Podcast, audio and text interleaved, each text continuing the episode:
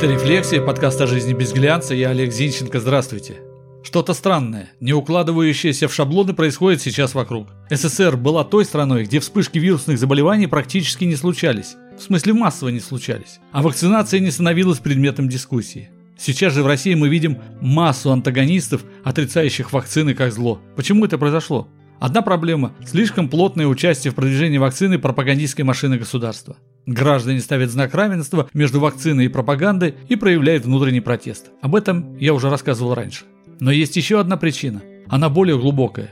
Низкий уровень образования и, как следствие, неспособность к глубокому анализу ситуации у наших людей.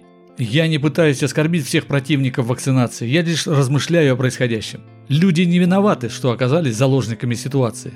Начнем с того, что мы стали меньше читать. Казалось бы, при чем тут чтение?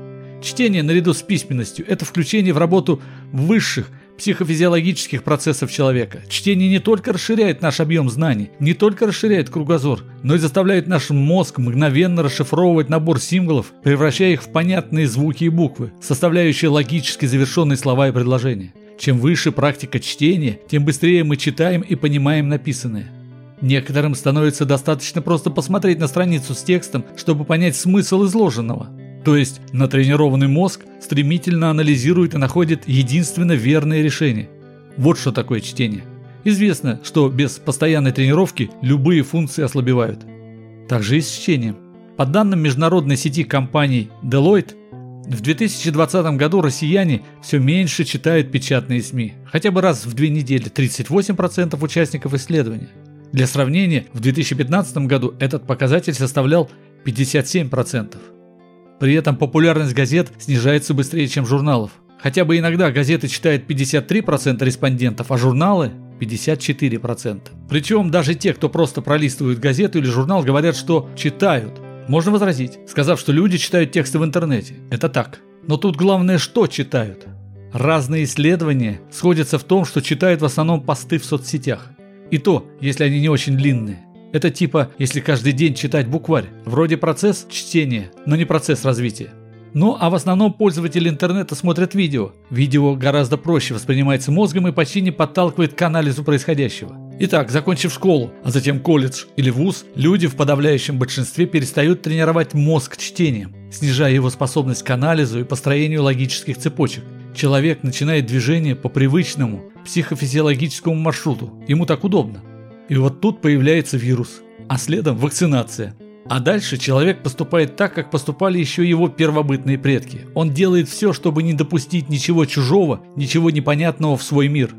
Пришел чужак, надо умаслить его, чтобы порчу не навел, и поскорее выпроводить. С катертью дорожка, так сказать, чтобы путь гладким и сытным был, чтобы не возникало желания вернуться. Ну а если что-то непонятное односельчанин делает, механизмы там странные или говорит слова мудренные, то его на окраину отселяли, а то и вовсе изгоняли. Потому что все, что непонятно, это страшное, неправильное, недостойное быть рядом. Вот и все. Элементарная, первобытная логика. Еще нужно построить тотем, ну и может завести шамана. Тотем в наше коронавирусное время, кстати, это демонстративное неношение защитной маски.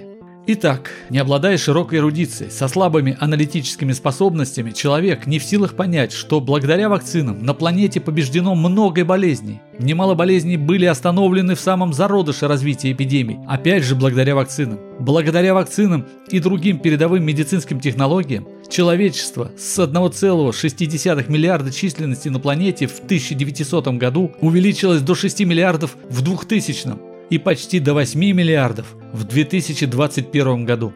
А ведь без вакцин нас, может быть, вообще бы уже не было. Хотя, возможно, антивакцинщики этого и добиваются. Так и живем.